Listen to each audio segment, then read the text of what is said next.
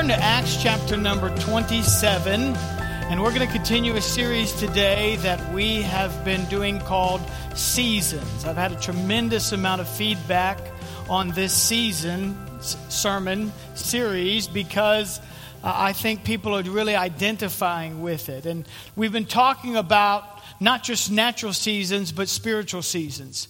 Ecclesiastes chapter three, verse one, we've shared every week. It says this: in everything there is a season, a time for every purpose under heaven. Let me just say it again. In everything there is a season. And then the writer of Ecclesiastes goes on to list twenty-eight different natural seasons that we go through. And I believe this: in addition to natural seasons, there are spiritual seasons. And we need help navigating the spiritual seasons of our life. And so during this series, I've been talking about the importance of discernment. To know the difference between right and wrong choices. To know the difference between right and wrong voices. Because what looks wrong isn't always wrong. What looks right isn't always right. And so you have to use discernment.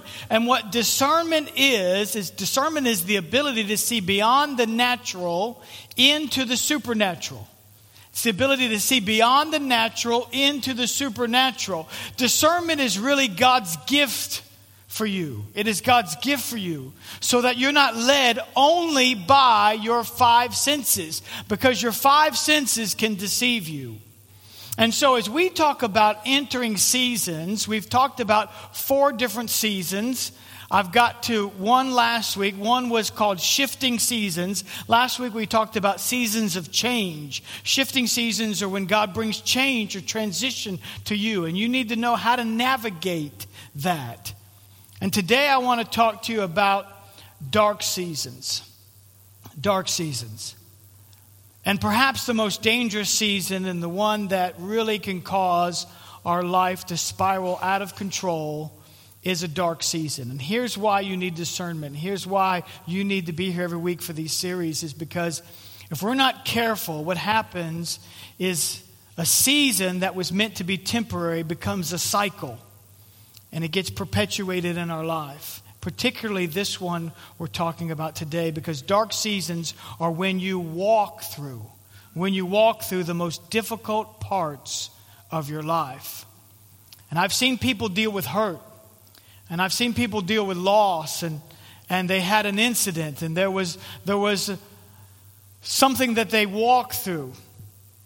And because they did not know how to navigate that, they did not use discernment, what was meant to be a season turned into a cycle. It caused their life to spiral out of control. I've seen people go through grief and it just be perpetual. They can't seem to find their way out. I've seen people go through loss, and that loss turned into a hurt that turned into an addiction as they self-medicate, and that addiction turned into a life cycle, and their life just spiraled out of control. And what meant to be only a season turned into the new normal for their life. And so we have to be very careful that the, the, the seasons of our life don't turn into cycles, right? So we're going to talk about four different seasons. One was last week. You can catch it on the podcast. And then this week, and then we're going to do two more that are the most difficult. Today we're going to talk about dark seasons. We're going to talk about dark seasons. And listen, dark seasons come to all of us. Pain is no respecter of person. And that doesn't mean that you necessarily did anything wrong. Did you hear me now?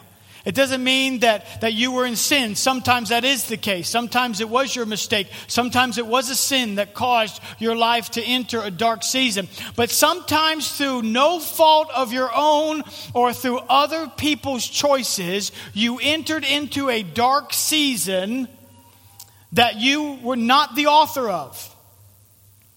And let me tell you, here's what I believe about storms. You're either going into a storm, you're either coming out of a storm, or you are in one right now. But we're going to have storms in our life. We're going to have difficult days. We're going to have trouble, and we are going to have problems. And so we have to learn how to navigate our way around them, because they're not meant to stay. Amen? Jesus actually went through a dark season. There were three major events in Jesus' life: the wilderness, the garden, and the cross. When he went into the garden, he entered into a dark season. In Mark chapter fourteen, the Bible actually says of Jesus that Jesus' soul was troubled. It actually says he was distressed and he was filled with grief. And it was not sin. He did nothing wrong. Difficult times and difficult seasons are just that. They're just difficult. And Jesus entered into a dark season. It only was for a night. It wasn't for a month. It wasn't for a year. It wasn't for five years. It wasn't perpetuated. It didn't become a cycle. But he did enter into a dark season. He said, I'm filled with sorrow, filled with grief. My soul is distressed. And now here's the thing. Did he lack faith? Absolutely not. Amen. But watch this. Did he know that he was going to get to the other side? Yes, he did. Did he know what the outcome of the cross was going to be? Yes, he did. Did he still struggle? Did he still have difficulty at that moment? Yes, he did. See, some of you go through dark things and you think, why is this happening to me? What did I do to deserve it? And the truth is, you did nothing to deserve it. It doesn't mean that you've abandoned your faith. It doesn't mean that you're walking out on God. It doesn't mean that you're not a Christian. It doesn't mean that, that you've totally just rejected God in any way. It just means a difficult season has come. Jesus knew the outcome of what was going to happen at the cross. He said to the Pharisees, hey, you kill this temple, in three days it'll be raised up. Hallelujah. He not only knew the outcome, he not only knew the final chapter, he actually wrote the final chapter of his life. He says, I know how this thing's going to turn out, but it's still difficult. It doesn't make it any easier, huh? It's still painful. Listen, pain is pain. Just what it is. But it's not meant to be a cycle. It's not meant to be perpetuated. It's not meant to be the new normal. So I want to give you some practical ways that you can navigate storms, dark seasons of your life. And the first one is this. You have to discern. Watch this. You have to discern, if I can find it. Take my glasses off. You have to discern how to hear even when you can't see. You have to discern how to hear even when you cannot see. If you're in Acts chapter twenty-seven, Paul is in the midst of a dark season. He is going through a storm, watch this, through no fault of his own. In fact, he actually warned the people who were in charge. He said, this is not going to turn out well. They said, we're going anyway. So he was going anyway.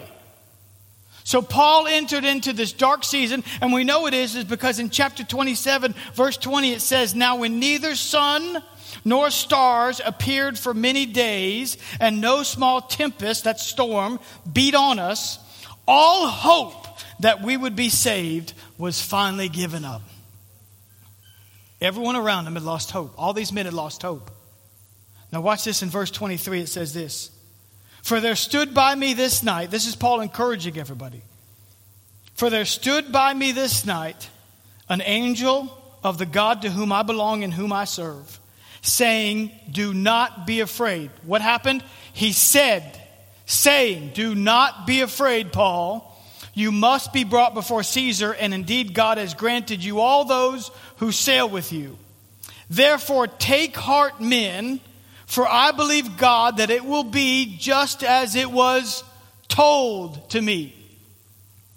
Paul said this, listen, I know we can't see our way out of the storm, but we can do this. We can hear our way out of the storm.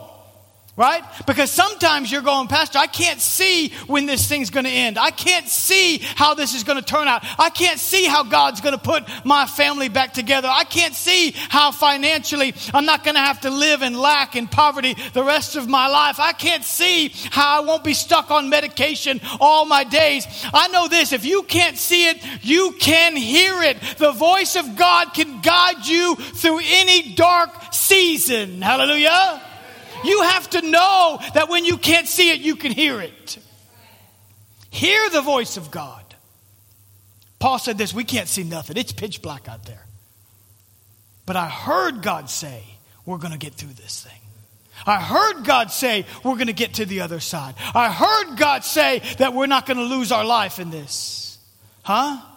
You have to trust what you hear when you can't see with your eyes. You got to learn to hear the voice of God. Nothing could be more important than you hearing the voice of God. In the book of Habakkuk, Habakkuk, Habakkuk chapter two, verse one, it actually says this. Habakkuk went to a place to pray, and he said this, I'm going to go pray. I'm going to set myself to pray. And watch what it says. I'm actually going to see what he says. I'm going to see what he says. So what comes first? The saying. The saying comes first. God speaking comes first. And then Habakkuk says, when he says it, that's when I'll see it. Hear the voice of God. Hear the voice of God.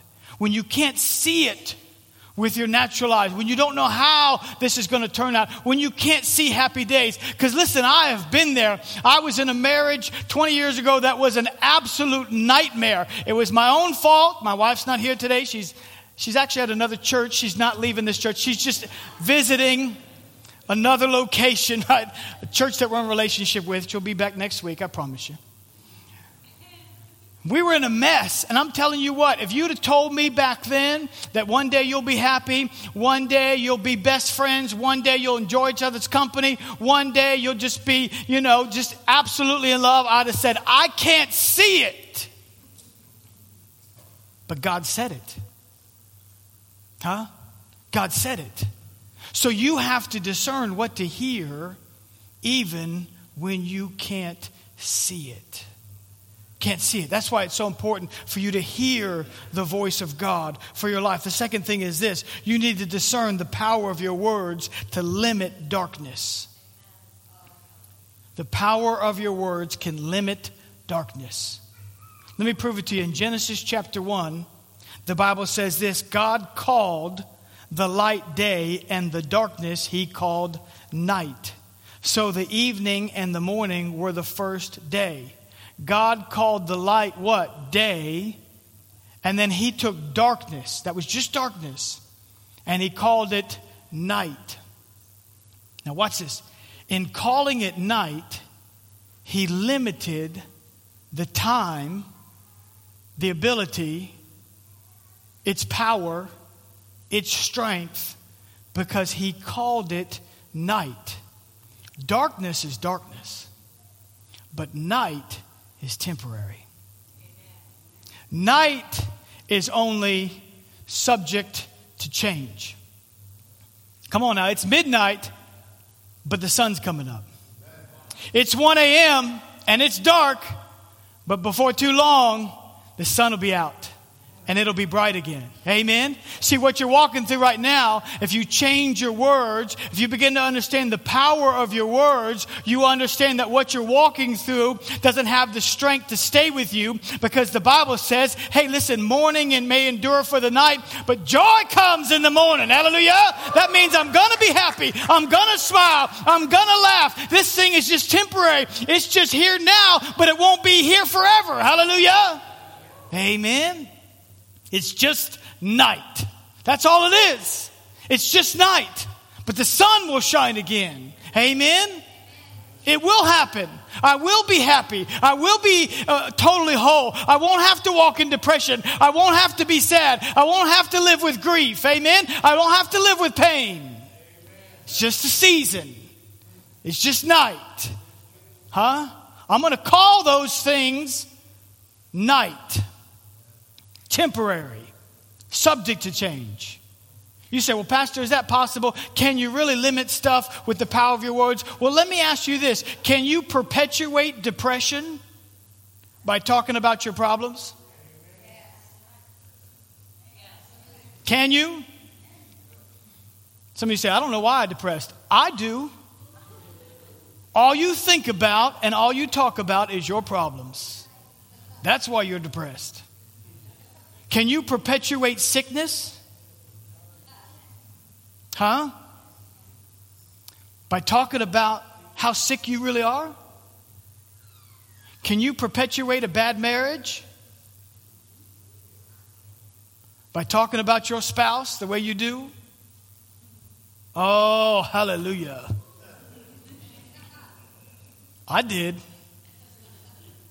I perpetuated it for years. So you have to limit what you're going through by understanding the power to change things with your words. This isn't the new normal. This isn't my new life. This isn't me forever. This is just night. Huh? And that's what I'm going to call it. It's temporary. It's subject to change. Joy is coming in the morning. Hallelujah. Joy is coming in the morning. The third thing is this. You need to know this. Discern who has what you don't. Who has what you don't. I said last week that when God wants to expand you, he brings people into your life. I said when God wants to expand you, he brings people into your life. That's why it's so dangerous for you to isolate yourself. In fact, that Proverbs actually says this: if you isolate yourself, you are acting foolish. It says you're foolish. You're foolish if you think that you don't need people to get through the seasons of your life. Because somebody has something you don't. Somebody has a key to a door and you don't have that key. They have something you don't. God does it on purpose. He sets us up because he will never allow us to live an isolated life. He causes us to be connected. He requires it. It is a commandment. Be connected. We will always need people. Amen? Amen. Watch this. In Judges chapter sixteen, there's a guy most of you heard of by the name of Samson. Samson goes into a dark season. The Bible says that the enemies capture him. They gouge out his eyes. He cannot see. And he's being ridiculed and tortured. It was a season of his life. And the Bible says that they brought him out to ridicule him another time. In Judges chapter sixteen, it says he's led out by a young lad. And he says to the young lad, would you put my arms around the pillar, pillars that hold up the temple? Samson, watch this, has the strength, but he doesn't have the sight. The little boy has the sight, but he doesn't have the strength. See, some of you are going, Pastor, I got the strength. I feel strong, but I don't know why I can't get out of this. I feel strong, but I feel like I'm, I'm stuck. I have my faith, but I can't see to get through this thing. Because you were never meant to see it on your own. God intended for you to meet somebody that even though you have the strength, you don't have the sight. And they've got the sight. Somebody has something that you don't. And that little boy led Samson and said, here, here are the pillars. Now, you put an end to this season of darkness.